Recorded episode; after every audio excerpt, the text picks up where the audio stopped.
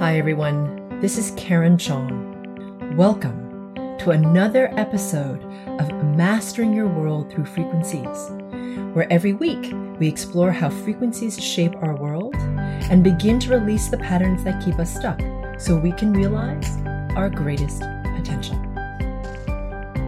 My husband Chris and I have been on a spiritual journey together ever since we met in 1994.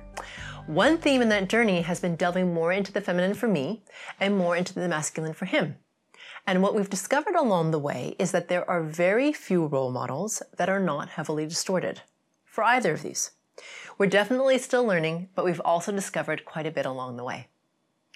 Those of you who've been watching or listening to this series for some time have heard a lot from me about what a spiritual journey can look like. And today I'll be talking with Chris to get his take on some common questions and themes that come up because he has a grounded masculine perspective on the spiritual journey. That is, of course, really different from mine. I find that it's really helpful to hear about these things from both a masculine and feminine perspective because regardless of whether we personally identify more with the feminine or with the masculine, we all have both aspects within us to varying degrees. And after the discussion, we get to the most important part of this episode. The group frequency calibration at the end is where the frequency work happens and where change actually occurs. So be sure to listen to that. Without releasing distortion patterns targeted by the GFC, the change you want will be more difficult to attain because you haven't addressed the root of the issue. So let's get started. Okay, well, I'm really excited to have you back in front of the camera because um, most people don't get to see you, uh, even though you're present behind the scene, so to speak. And we've had a lot of questions from people about like a dude's perspective on awakening, okay? okay? or a masculine perspective on awakening, yeah. or what your journey has been, um, and what the masculine has started to look like for you in your journey. Yeah. So, if it's okay, I'm going to ask you some other questions. Let's do it. All right, let's do it. Okay. okay. So this person says, uh, "I've heard that you like to ride motorcycles, and you've been on a number of motorcycle trips." True. That is true. right. And do you believe there's any way to merge with spirit or release stuff through physically moving fast? And being a skilled uh, rider takes mm. focus and discipline. Is there any connection between physical speed and connection to the all that is? Right. My sense on that is that there's no automatic connection between speed and connecting with with source or anything like that. Um, and I don't like speed per se doesn't cause any changes in anyone. Yeah. However, I would say that it's highly dependent on the person. So for me personally, I don't have a strong like I don't have a strong need to do to go really really fast. So I did like one one of the motorcycle trips was to go learn how to ride like a 200 horsepower motorcycle on a on a track. They actually blanked out the numbers with with tape, so we don't know how fast we're going. But it was certain we were going over over 100 miles an hour, and um, you know in some of the areas on the track. And for me, uh, it was pretty exciting actually, but it wasn't like I would. There's some people on the course who are obviously like, "That's the best. I just want to go faster than fast. I don't care. I just want to go faster." For me, like whatever we were doing was plenty. I mean, it was like plenty fast, and it wasn't like that. It was scary, but it's like you know, it's just it, it was enough. So. Uh, for me, there's no urgency to go fast. Although I know that there are some people I was able to see for the some people who were there, they really did just want to go fast. Like they, that, that was just part of who they are. They're like their makeup. So I don't believe it's the speed that would cause that sort of connection. However, in order to be going that quickly safely, someone has to be really focused. And there's no room for like thinking about like, you know, what, what I'm going to eat for lunch tomorrow or what my what my boss said the other day. It's just like you got to be on your game if you're going 100 miles an hour on a motorcycle yeah. um, on a on a track or anywhere. Hopefully, you're doing it on a track though. Mm-hmm. Um, so I would say it's the focus that could cause that sort of connection, or at least allow for that connection. It doesn't cause it per se, but uh, you know when you're, um, many people have probably heard you talk about being really present in the in the body, mm-hmm. and being present in the body kind of helps you zero into the like the zero point of time and space, mm-hmm. and in conditions like that, you're certainly you better be in the zero point in time and space, or else you're going to crash. Yeah, it's like it's so it it calls you that kind of conditions those kind of conditions call you into the physical body, which then opens that gateway, that doorway to the eternal now, which is where there's plenty of access to connecting to source. Mm-hmm. So I would say that it's definitely possible to have that experience going fast. But if you're someone who doesn't like going fast, you're just going to be freaking out. You know what I mean? It's like it's not the speed that not causes the the connection. It's just like It's the state. It's the state you're in. So it has to do with that flow state. Yeah. Yeah. Cool. All right. So I thought I would start with something fun like motorcycle riding because you fun. love it so much. I love motorcycles. Yeah, it was a good true. question. All right. How has frequency work changed your understanding or experience of your own masculinity? I'd say it's it's interesting. So when you and I first met 25 plus years ago, you were highly masculine and I was highly feminine in general. That's, that's how we expressed. Yeah. And there are a whole variety of reasons for that.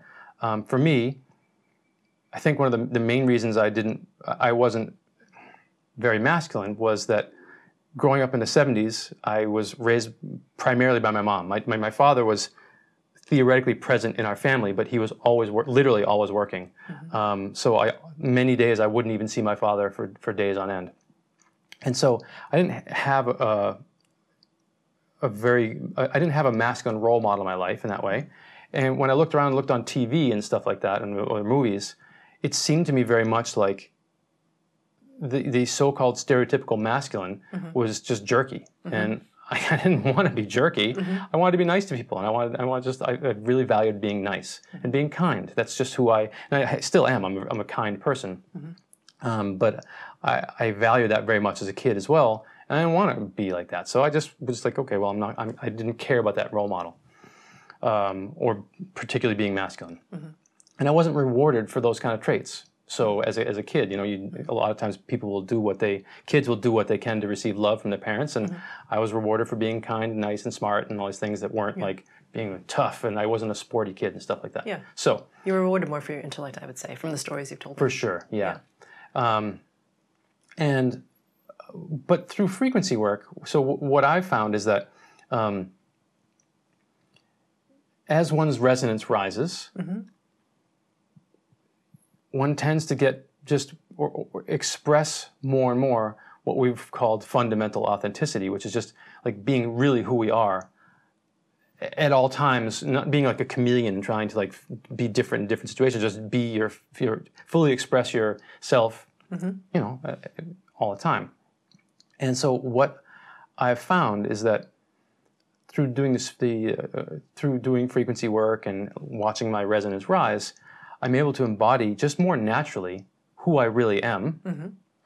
Which, I mean, we've talked before about us all being um, a mix of both ratio. masculine or some some sort of ratio of masculine to feminine. Um, it just like in a different ratio for each of us, and I'm more able to express that masculine part of myself and just do it genuinely without worrying about like is the way I'm acting is that masculine or not masculine? I don't I don't even know and I don't even really care. I just be myself, mm-hmm. which I think just naturally on balance is tends to be more masculine. Mm-hmm. And so it's made it very very natural. And then I've learned just I mean or just come to understand that masculinity has nothing to do with being nice or not being nice. I mean you mm-hmm. can be a, a very masculine person and be very kind also. Um, so it's allowed me to express myself and not feel like oh you know I I, I don't want to be that way. And I would also say, just from observation, Yeah. if, if I may, that please. Um, that uh, how it's changed changed you is that you're comfortable with both aspects of the feminine and the masculine. Mm-hmm. So if you uh, feel like touched by something, Yeah. you'll emote. Right, so you will cry or whatever. Yeah. I mean, it's not like you're weeping or anything or rending your clothes, but you Yeah. you'll tear up or whatever. You allow yourself to have that emotion, which is considered to be more feminine. That's true. But because you're coming from a higher level order of authenticity, you're not like, well, I'm not being a man's man by crying, Right. right? Because only pansies cry or whatever. Right. You're comfortable with both aspects. Yeah. So when you have emotion, you do. Yeah. Um, I would say that for, for me, that you're, uh, because you tend to be more physically based, just generally in who you are, Right. um, that has clarified. And you're How so? What do you mean? in the sense that you've always been a grounded kind of guy, Yeah. but it's sort of a little bit more brainy. Now you're more Oh, I see. embodied. Yeah, right. So like your groundedness, your centeredness is much more solid feeling Mm. to me, Yeah.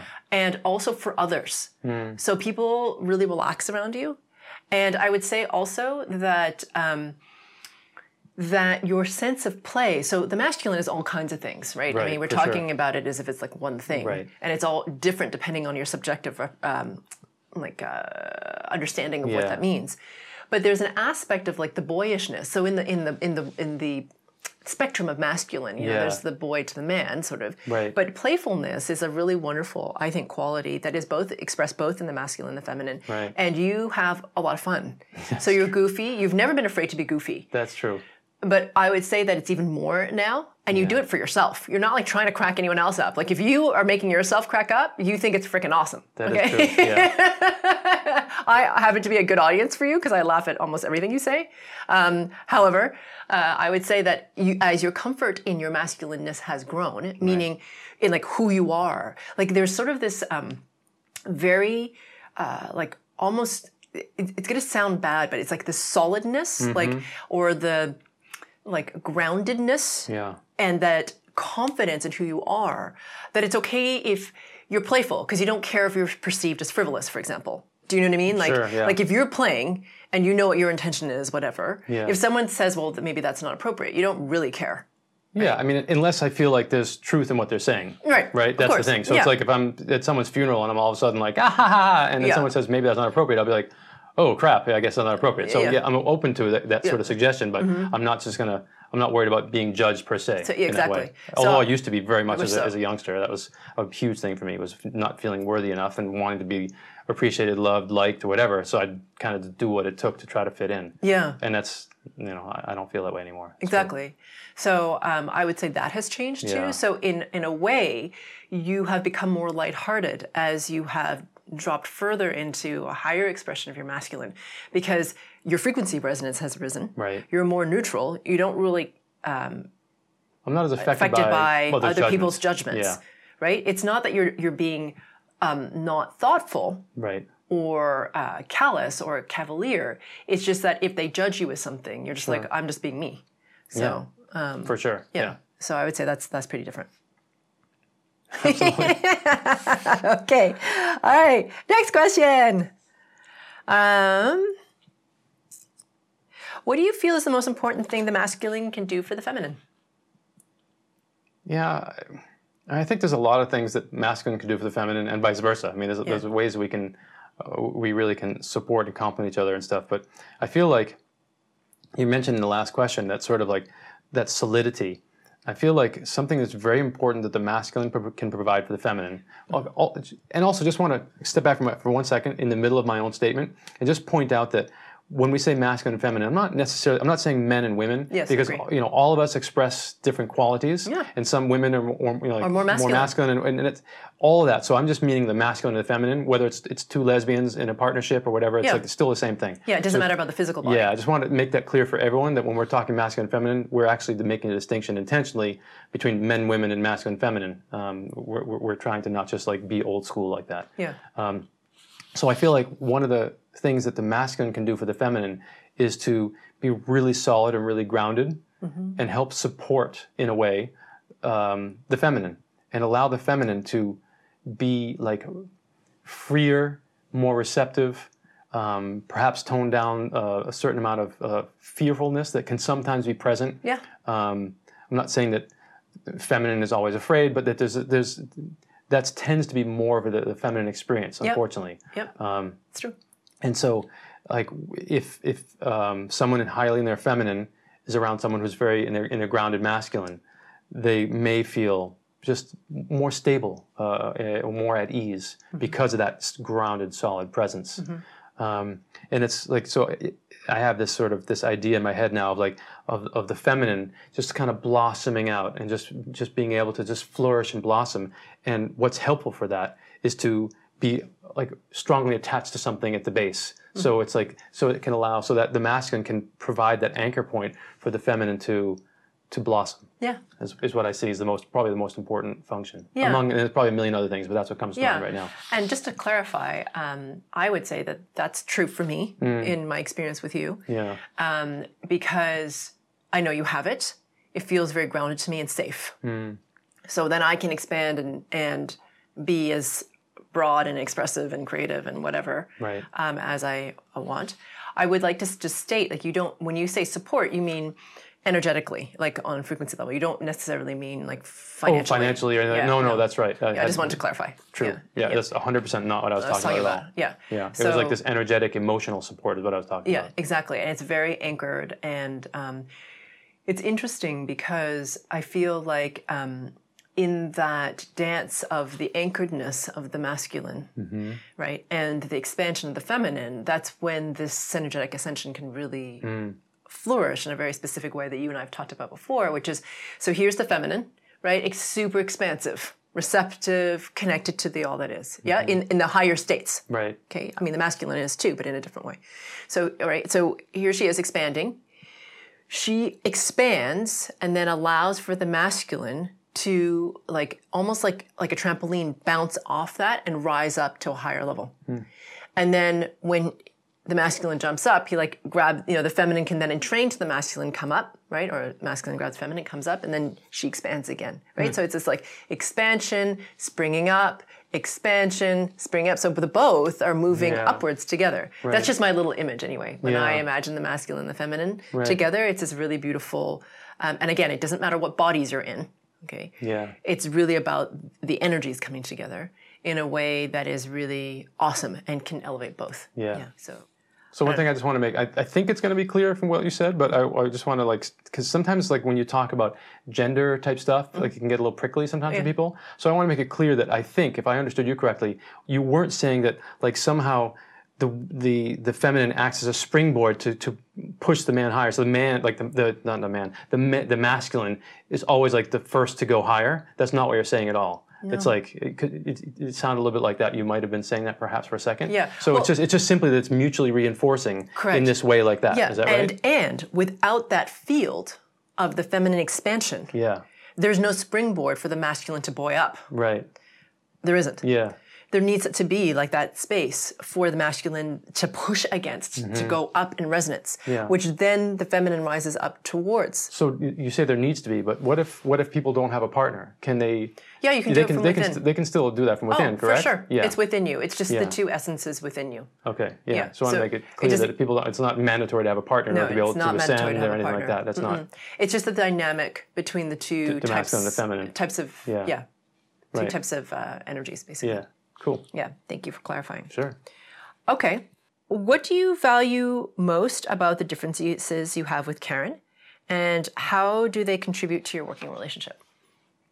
Okay, so instead of just diving right into my answer, I'm going to bring it back to an example from Okay. how you and I used to work together um, in the real estate world, right? Yeah. So, people, I'm sure like some of our listeners will have heard that for about 20 years we were real estate agents in San Francisco.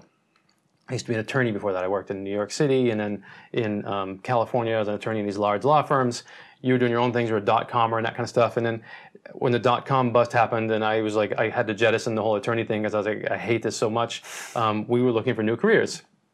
I um, decided to go into real estate. And so you hadn't yet made that transition. Yeah. And um, so for me, what I valued most about doing real estate, especially, I mean, what was always really important to me, I'll put it that way, was doing an outstanding job for people. So to the best of my ability, whatever that was, to really help people, either buying or selling properties, to make really good choices and be at the end really, really, really happy that they did whatever they did. That was my hope for, for my clients. Mm-hmm. And I meant it, it was sincere.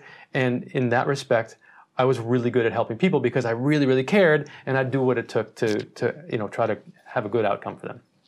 Okay.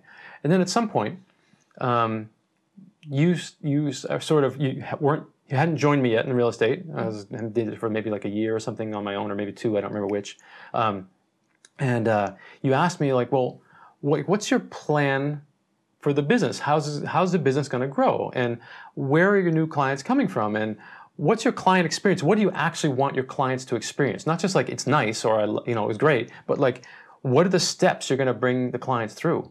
And honestly, my answer was I never even thought of that. I didn't even know that I should think of that. Um, so it's not that I'm a dummy, but it's just not the way I perceive the world. It didn't even occur to me to, to take that larger, that step back and look at the entire process and the whole thing and say, well, what is all this? Whereas I was like really focused on each little individual transaction with each person. Mm-hmm. And that's just how more how I see the world. And so you have this amazing ability well, amazing to me. I mean, I'm not sure if it's amazing or not. Maybe tons of people have it. They probably do. I don't. So to me, it's astonishing. Um, this ability to like really step back and see this huge, huge, huge picture, and then be able to see all the different parts and how they interrelate. Mm-hmm. And that's just not the way I perceive the world. I don't interface with the world in that way. And so, to me, that's an incredible powerful um, difference. I mean, that, that, that skill is incredible to me. And I really value that because, um, you know, our mission here at Spherical Luminosity is to literally help transform human consciousness and be part of this, of the new paradigm as this, as this comes into play. Mm-hmm. And if we were doing it like I was doing the real estate business, we'd help 26 people. You know what I mean? It's just that's the way it would go. and those 26 people, they'd be freaking awesome. But there'd be, but there'd be 26 people. And so because you have this ability to have this this much larger perspective, I mean, the, the numbers are going to be, let's say, even more than double 26. you know, I mean, you know, we can have a really serious impact on people um, because you have that perspective of how to look at this as an overarching thing. And um, that's, I think, a huge difference. And it's so beneficial to us here in the mission that we have at Spherical Luminosity. I would say, like, um, we've always complemented each other well. Yeah. Uh, we've always been very different from each other, and that's why we get along so well. Yeah. So we, um, like Chris said, I'm really good at big picture. Um, he's much better at detail. I'm terrible detail. Like it's it's horrible. It's really hard for me. So you're the one who some finds, details yes, sometimes details some, sometimes no. It's, yeah. it's, hard to say. It's hard to say. Yeah. It's like seems a little random, but you're yeah. much better at that type of thing. I would say so. I um, that has worked really well, and then also we're strong where the other's weak. Typically, generally speaking, that's true. Typically, so um, I mean, not that we can't be helped by others, of course. Yeah. Um, and uh, we're lucky to have the team that we do, and. Uh, we typically, however, tend to be strong where the other's weak. Yeah. And recognize that. And the other thing I think that you um, mentioned very early in our real estate career, or you expressed, was that when it was un- in my realm, I had it. Mm. So you weren't gonna like come in here and micromanage me, whatever. We had very specific delineated roles, roles, like this yeah. is what you do and this is what I do. Yeah. Yeah. And the expectation was that when it's in your space, you have it. Right. And I don't come in here and like mess around with it. Right. Okay. And it was very clear. And I feel like that really helped us grow respect for each other. For sure. Because there was no micromanaging. It was like, you got it, great, you right. take it. You got it? Okay, great. You have the freedom to do what you want.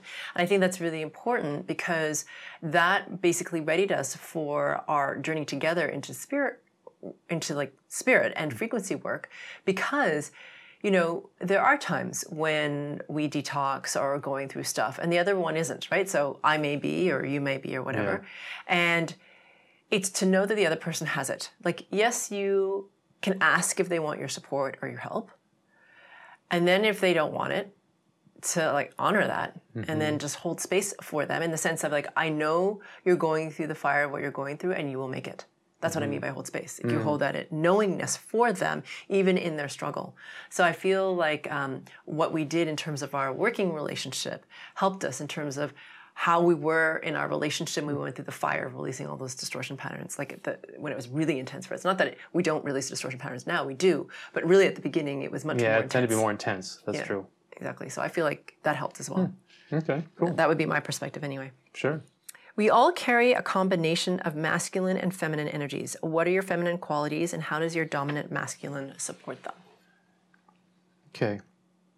I don't know that you see the world like this, but Yeah, it's funny because I don't on the one hand it's like it's somehow it's kind of obvious to me what masculine qualities are, but then when I turn let focus in on myself, I'm not particularly clear on what parts what parts of me, if you were to put it that way, or what aspects of myself would be masculine and feminine. So, but I mean, one thing that you actually already said it in a different in an earlier question is that like when I see something really touching or really sad, like a, in a movie where someone does something exceptionally kind, mm-hmm. or something is really really sad, I'll feel emotion pretty strongly, and you know I'll tear up, and I'm not going to like go into a big weeping session about it or something like that. But I mean, some tears will fall, and um, I'm just okay with letting that be. I'm, i think when I was a young kid, I would be ashamed of having cried because men don't cry or something like that. You know, um, I don't feel like that now. And so if something's really freaking sad or if it's really, really touching, well, some tears will fall and I don't really care about that. Um, so, and then all that's like the masculine side of me or part of me or aspect of me allowing or fostering the feminine. I don't know. But I mean, I feel confident in who I am just because of who I am. Um, meaning, uh, you know, like this infinite, indestructible consciousness having a human experience connected to the all that is. So you've got to be good. It's just like that's just the way. It's just the way it is. We're all like that, and so we all have that potential to just have this feeling of, you know, wow, I'm pretty awesome, because of the just the nature of who we all are. Yeah. And so having that that feeling, I think, is even more important than being masculine or feminine. I agree. It's just that connection or that awareness of that connection and that that sort of the feeling that I'm part of that much larger, you know, thing is um, that's what allows people to be truly authentic and therefore express their masculine or their feminine or whatever qualities um, very authentically, uh, feeling incredible support not just from one aspect or the other, but from something much larger than either. Yes, I would agree with that. Yeah, that's awesome. It's a great answer. Thank you. Um, okay, last question. Ready? Oh, okay. Okay. I'm curious about whether Chris sees himself as a quote unquote leader. To me, he's such a true gentleman and so powerful in his humbleness. I'm sure he thinks nothing of it, but I do. So that is the question. It's a very Oh, that's a nice question. It's a sweet question. Yeah, it is. I thought so. Yeah. Um, so, do I feel like I'm a leader? I mean, I guess it kind of depends on what you mean by leader. Yeah. I mean, it's like there's a, this sort of stereotypical leader, which is like someone just like walks in and says, "Okay, I'm in charge," you know, and then like just does things. Yeah. Um, that's kind of like the nonsense version of a leader, you know, like the old paradigm. the old paradigm. It's a very old paradigm that's considered typically masculine. That's exactly what I didn't want to be when I was a young kid because I thought that was really jerky. Yeah. Um, so in that sense, no, I'm definitely not a leader. If that's what you think of as a leader. Um, however, I'm like I've sort of been expressing. I feel pretty comfortable with who I am now, and I I have tons I can still learn about humans, about the human experience, about spirit, about the all it is. I mean, you know, it's like we've barely scratched the the tip of the tip of the iceberg. Um, so there's tons to learn, but at the same time, I, I we spent a lot of time, you and I both, just exploring and learning and growing and shedding distortion patterns and all that kind of stuff. And um, the more I do that, or more that one does that, not just me, anyone, the more that one does that, and the more authentically one shows up, and the more connected one feels to the all that is, to the divine, um, as one's resonance goes up higher and higher and higher, it's almost like a natural consequence of that, that especially people who are, I mean, it might that that state actually may trigger some people and make them angry or upset, and it's like you know, sort of sets off a cascade of their own distortion patterns and things like that. So. The person resonating that way is not going to feel like a leader to the person who is like really in the crunch of, de- of detox and feeling yucky, right? So, but to someone who is more sensitive to um, like awakening or a spiritual journey or has a high enough resonation or something like that, they're gonna they're gonna find that a person who's feeling very solid in their connection to source to be I, I don't want to say attractive because attractive is like has connotations of It's like magnetic. it's like ma- there's like a magnetism to it or Yeah. something like that yeah and and a certain like a level of confidence that can make fe- people feel comfortable Mm-hmm. and so i feel like i may be starting to express that in a way Mm-hmm. um, and so if people are perceiving me somehow as a leader it would be because of that it's certainly not because i intend to lead per, per se. Like i don't want to lead for leading's sake. I don't care if i lead or don't lead. I just want to be myself. And if being myself can help uplift other people and that is in a way a type of leading, then absolutely I would love to do that. I'd love to be that. Because I mean, I really feel very strongly that we all have the at least the potential to to start to become awake to like I like I keep on saying like our, our basically our divine nature, our connection to source, and have those the, the frequency resonance rise, and and so some people just do that a little bit sooner than others or, or make headway on that journey sooner than others. Mm-hmm. And once someone's you know like if someone's here and someone else is right here well that person can act as, as a guide of sorts mm-hmm. and in that sense be a leader. So i think to that extent sure, I'd love to be a leader, and I think I can be a leader for sure. And you are. And and I'm pro- I probably am. Um, and at the same time, I certainly He's an attorney by background. you got to make the right distinctions. I guess what you were saying. Um, and so, um, but I'm I, I would never be a leader in the sense of I desire to take charge just for sake of taking charge, which often has to do with wanting to make oneself feel better about oneself because of low self-worth or you know other distortion patterns of not deserving and stuff. So therefore, if I can go lead and be accepted as a leader, then you know I'm some I feel better about myself. yeah, more powerful. Yeah, more powerful. I, I don't feel any of those things anymore. I don't know if I ever did. I certainly don't now. Um, so uh, certainly not a leader in the old paradigm sense. Perhaps yes, in the, in the new paradigm sense. Yeah, and I think what you're suggesting is the old paradigm was um, especially leadership because it was so often embodied in the masculine, much more than the feminine. Okay, in our human history in the past Right. few thousand years, anyway. That leadership is often that type of leadership that you have described as the old paradigm is really about control and oppression. Right. That's what leadership is. It's true. Okay, so it's like accumulating power for self, oppressing or dominating others.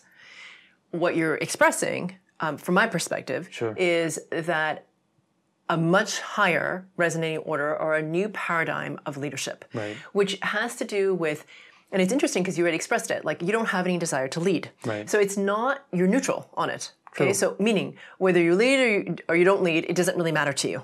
Okay, it's not like your mission, you're not you're not trying to go out there and do anything. Right. Right. So you're neutral to the outcome. However, because your frequency resonance has gotten high, you have a certain level of magnetism.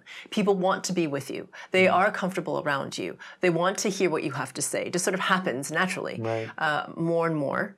And as a result, you are leading because your frequency resonance allows for them to be whatever they need to be in order to catalyze whatever needs to happen whatever for their re- frequency resonance to rise. Right. I mean, that's really all it is. Yeah. And it's all that it is. And it's so much, right? I mean, I just said it's all it is, like Yeah. it's nothing.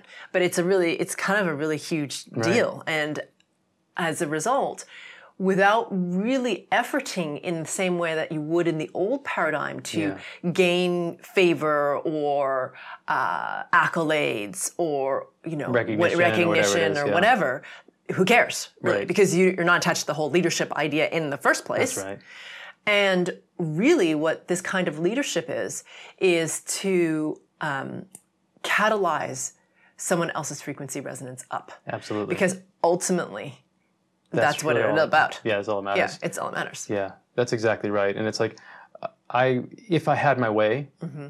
every single person that exists would feel awesome about themselves, about everyone else, about the world, about everything around them. I, I, I get that that's not realistic right now. That's not where we're at. I totally get that. But that's what I really want for people. I, I just I so wish that everyone could just feel that feeling within themselves. Yeah. And so it's like if I can be of service in some way to help people experience that, I would. I mean, you know, uh, reasonably, practically. I mean, I'm I'm not saying I'd do anything in the world or whatever to do that, but it's like if I can be very, if I can be completely congruent with who I am and serve people in that way, I will absolutely do that. So mm-hmm.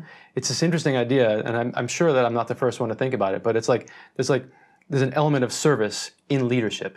Of course. You know what I'm saying? It's not just like like whereas the old paradigm is like I'm just gonna you just do what I want because I want the outcome, mm-hmm. and that's like the old bullshit version. And then there's there's this other this newer paradigm like where everything is just win-win. And so if we interact together, mm-hmm. y- like if you and I interact together, you benefit from it, I benefit from it, we benefit from together, and then you know eh, eh, there's a there's just a increasing sphere of, of excellence that goes that it impacts others also positively and that sort of stuff. And in that sense, I mean, the world needs more more leaders like that.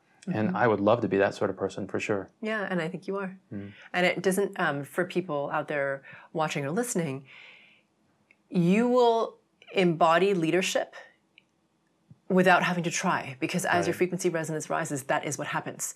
The leadership It's a the new natural paradigm. It's a natural consequence. And what I'll say is that how you express that is unique to you. Mm-hmm. And the thing to be aware of is to not oppress. You have to be really careful about And that And control. and control. Yeah. Not oppress and control and watch that ego. Yeah. Because it can be really easy when, you know, people are telling you that you're all great and they follow your advice and whatever. Our egos are very, very slippery, right? You kind of want to be like, wow, look at me, you know? But the work is to watch that ego mind Sure. and to stay in that neutrality because then your frequency continues to buoy up because you're not attached to the outcome or they're giving you anything or anything Sure. like this. You're being who you are and spreading the resonance that you are by being yourself, Right. Which then catalyzes all kinds of awesome and rising in frequency resonance, which then ripples out, ripples out, ripples out. Right. And soon you have massive change. That's right. So the more of us doing this is amazing. That's true.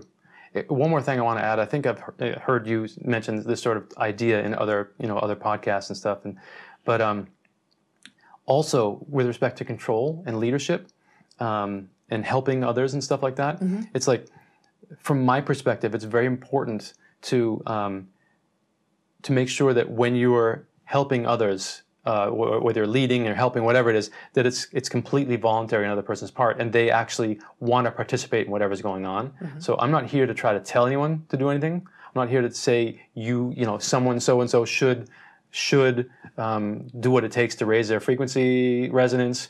None of that. I mean, they should do whatever they want to do and, and be whoever they are. And if someone wants to ask me for my thoughts or advice or suggestions or how might they do something better, I'm, I'm right there with them, sharing everything I can and doing what I can to help out with that.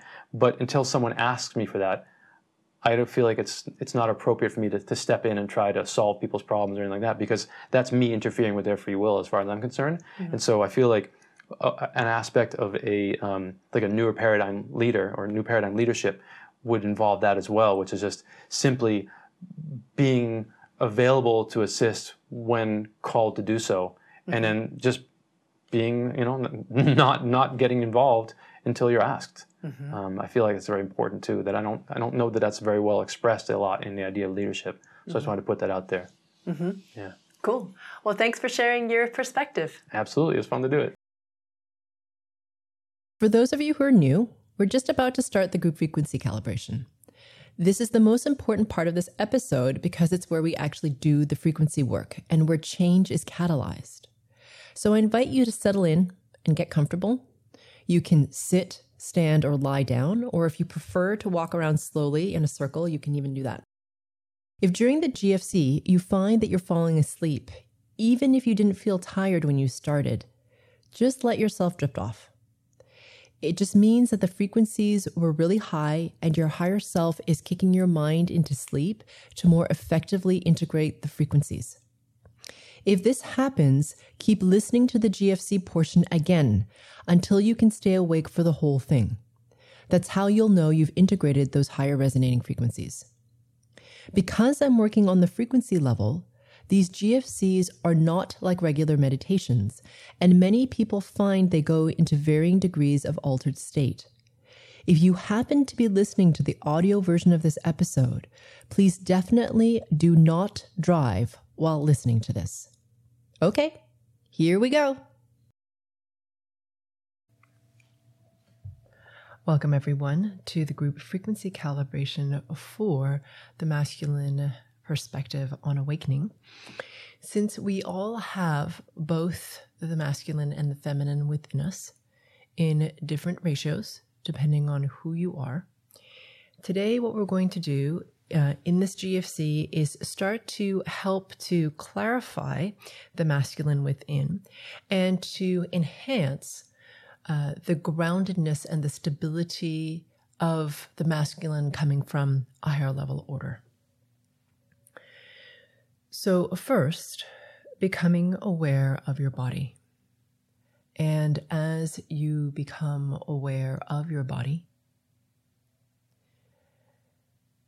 really becoming aware of your soles of your feet.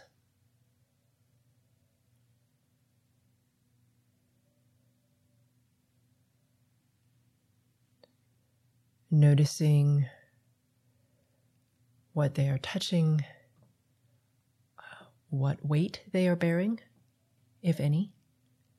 And even if they're just in the air because you're lying down, noticing that they're not bearing weight. Okay, so just noticing the air through the soles of your feet. Good. And now become aware, please, of your pelvis, your tailbone,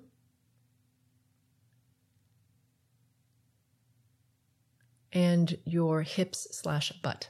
Okay, so this whole sort of lower lower part of your trunk. Mm-hmm.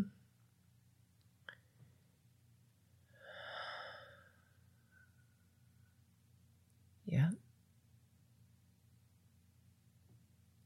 Noticing if it's uh, tilted in any specific direction, if you're completely at ease, noticing the weight on this part of your body and of this part of your body. Just noticing this area.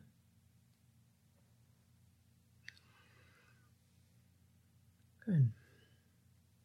And now, please become aware of just your tailbone for a moment. And you're going to imagine at the very tip of your tailbone the frequency resonance of the earth. So, if you don't know what the frequency resonance of the earth is, just imagine the energy or the vibration or however the earth might feel to you at the very tip of your tailbone. I'm going to help to amplify this. The reason we're doing this now is, which for those of you who are regulars will know, is a little off of our usual uh, process, is because as we amplify the frequency of the earth into the tailbone, this helps to increase our feeling of groundedness and our ability to center into the present moment of linear time. Now, if none of that made sense to you, that's totally okay. It doesn't need to for it to work. Just be aware of the tip of your tailbone, imagining the energy, frequency, or vibration of the earth in this part of your body. And if that's not accessible to you, just imagine a place in the natural world that you really love as you keep your attention in your tailbone, right at the very tip.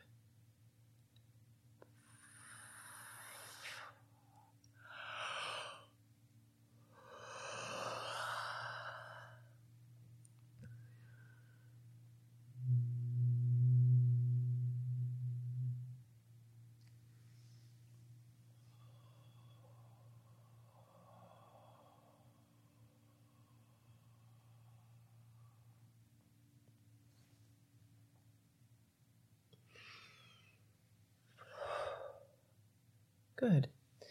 Becoming aware now, please, of your breath. Without changing it at first, just notice your breath as it is right now.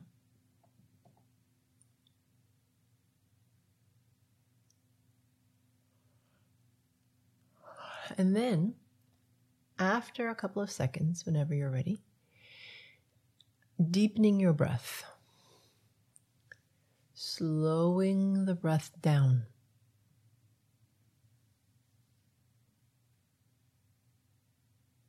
Mm-hmm.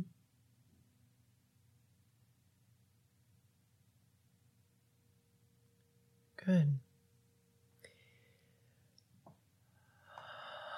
Allowing the breath to fill not only the front part of your body, as the chest rises with breath, but also noticing if it can fill up your side body underneath your armpits, in addition to more of your back body. Noticing if, in addition to making your breath more round, if you can allow your breath to drop further and deeper into your belly.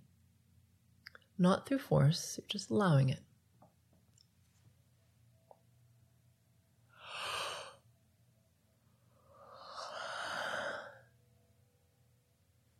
Nice. Good. And now please become aware of your surroundings. And as you're aware of your surroundings,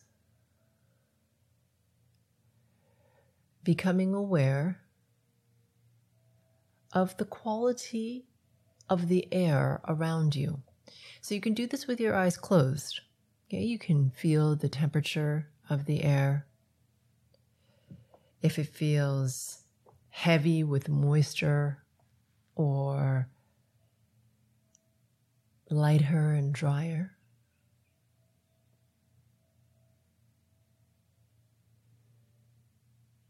Noticing if there's sort of like a heaviness in it, you know, from fog, or perhaps it's a little um, more particulate matter in the air today because of smog or whatever. Or, or perhaps it feels very clear.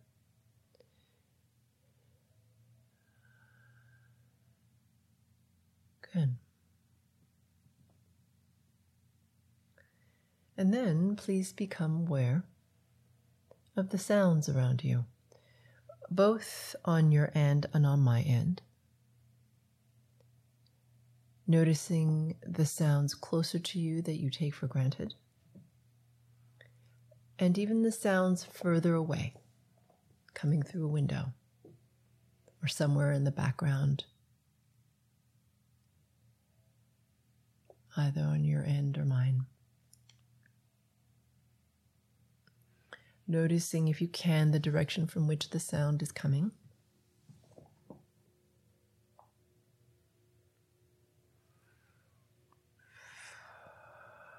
When you're ready, please triangulate. So, for those of you who are new, triangulating means becoming aware of three inanimate objects in the space around you and noticing the distance between each object and you. So, for example, if object A is the desk, you would notice that the desk is about nine foot away from you. So you'd notice that the desk is nine foot from you, and then you'd feel the distance between the desk and you. And you're going to do the same thing for objects B and object C. And as you do this, your sense of where you are in space will clarify and become more present for you.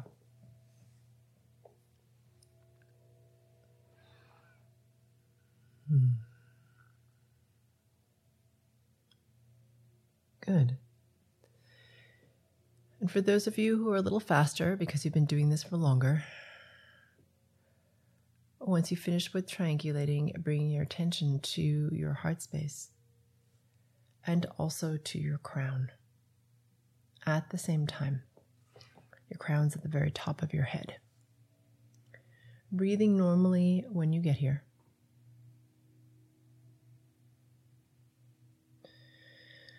Good. Let's go ahead and take a nice deep breath together. Inhaling, holding your breath for a count of five.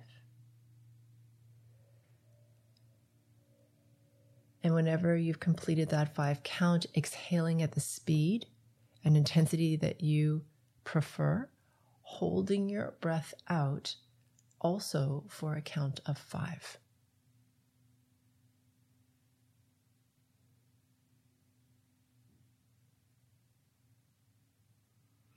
Good.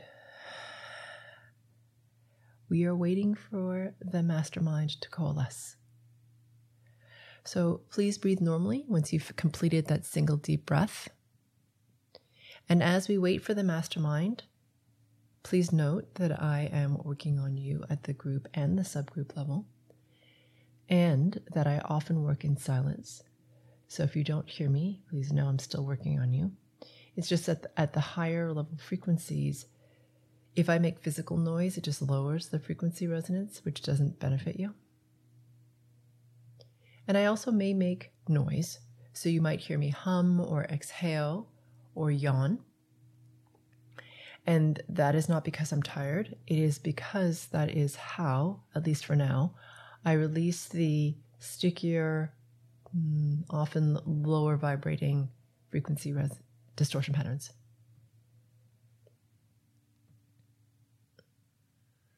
Also, if I say something that resonates with you, it's likely yours. And if I say something that you really resist, it's likely yours. So I invite you to remain open and to explore further.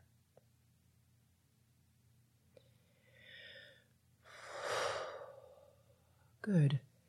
Now that the mastermind has become coherent, let's ask ourselves the following question How can I become even more aware of my connection only to pure source? That question again is How can I become even more aware of my connection only to pure source? And as you ask yourself that question, please imagine, sense, feel, or become aware of the space at the very center of your body. And as you become aware of this space, becoming aware of or imagining a brilliance at its very center that intensifies because you have your attention on it. And as it intensifies, it expands outwards through all of your cells, through your organs, through your bones, out through your muscles and your flesh, through the pores of your skin, into the space between your physical body and your spirit body, which is a sphere at arm's length all around you. Please become very aware of the brilliance within the sphere.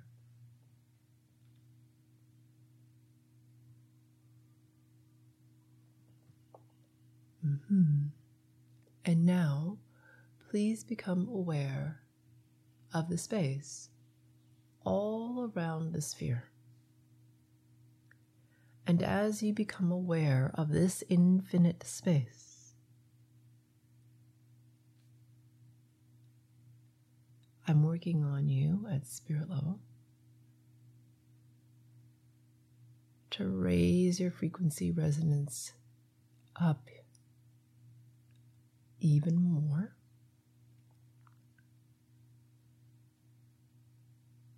Irrespective of where your frequency resonance began.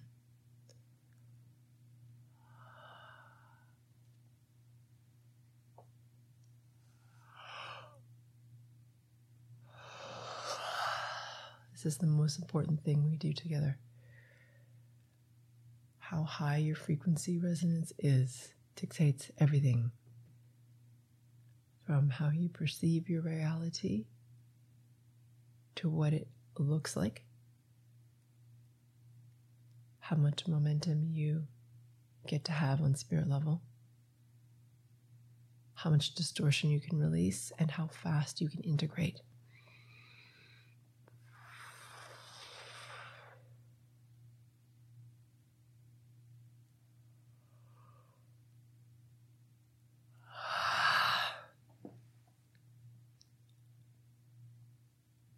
Good.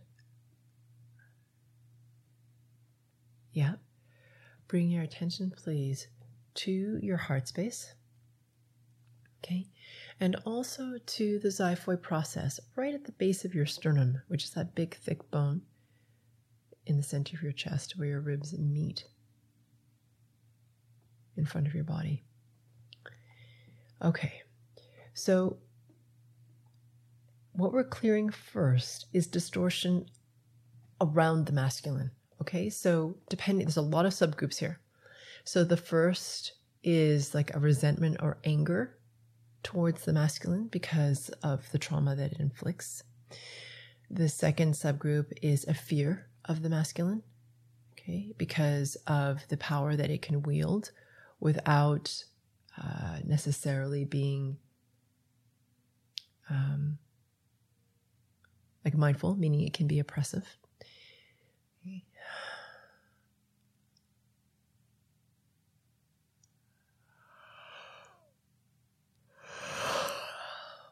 Okay, the third has to do with how the masculine has been over a few millennia, okay, in its own distortion of power and oppression over the feminine.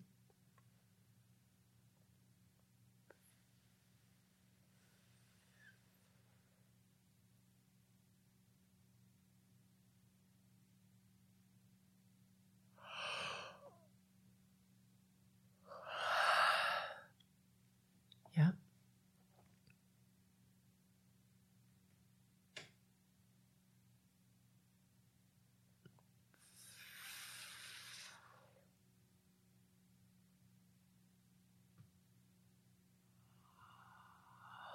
For smaller subgroup, there is like disgust with, okay, or disdain of the masculine. This has nothing to do with what body you're in, meaning if you are a man or a woman physically. This has to do with the masculine the feminine within. Okay.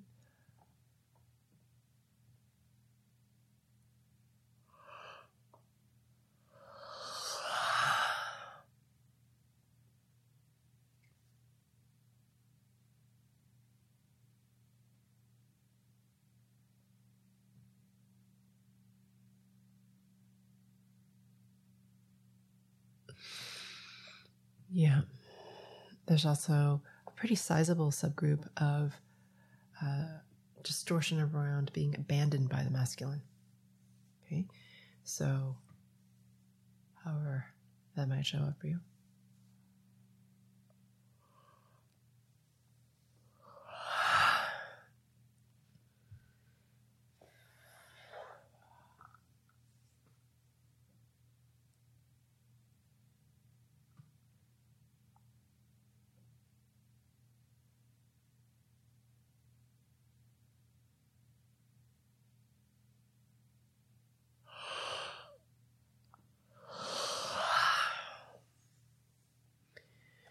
Good. Better. Bring your attention, please, from the front of your throat all the way down through the front channel of your body. Okay. To right underneath your groin, so at your pelvic floor, right at the base of your pelvis. Yeah. Yeah.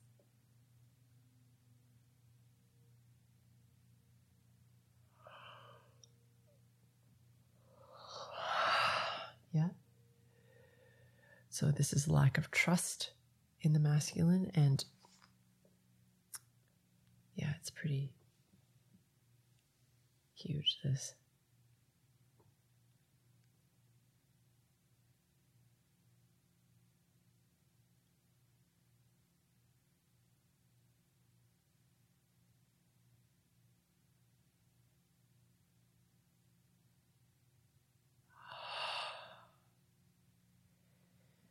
Mhm. Good. Yeah, bring your attention to your rib, your ribs, okay, and your entire solar plexus. So, what I'm going to do here is I'm going to amplify the centered groundedness of the masculine from a higher level order. Okay. So, whatever this ratio is within you, even if it's small, meaning you're way more feminine than you are masculine, it doesn't really matter.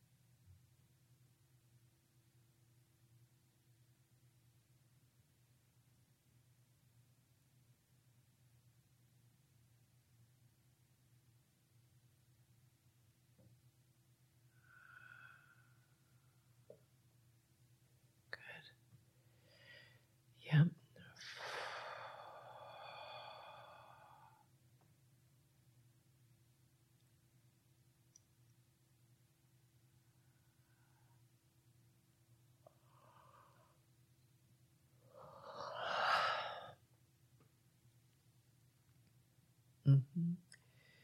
Becoming aware of the very center of your solar plexus between your belly button, the base of your sternum.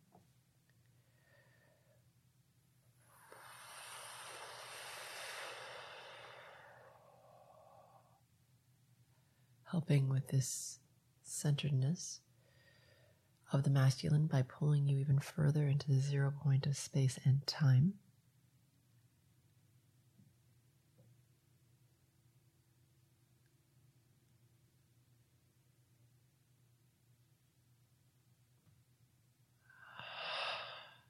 Really good.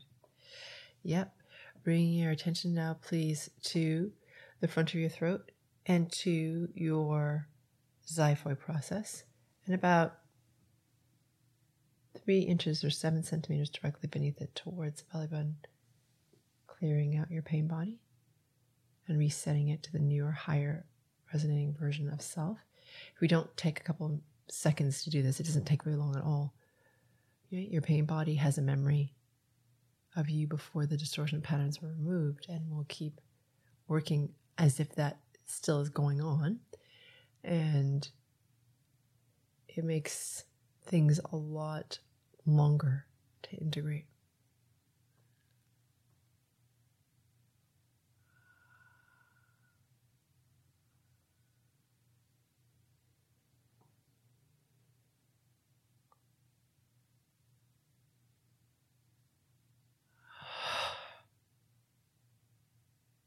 Good. This brings us to the end of the session. I look forward to working with you on the next GFC. It's my sincere hope that you benefit profoundly from this series, which is why I spend so much of my time and personal resources creating these as my gift to the world. If the topic of this GFC resonates with you, it's very likely that more work than can be provided in this one GFC is needed to clear or loosen deeply held distortion patterns in areas that are sticky. Because these patterns are like layers of an onion, usually there are multiple layers to individual topics. Depending on how much of a challenge this topic is for you, it may make sense for you to go deeper than this one session allows. If you feel this is the case for you, please visit sphericalluminosity.com for more targeted support.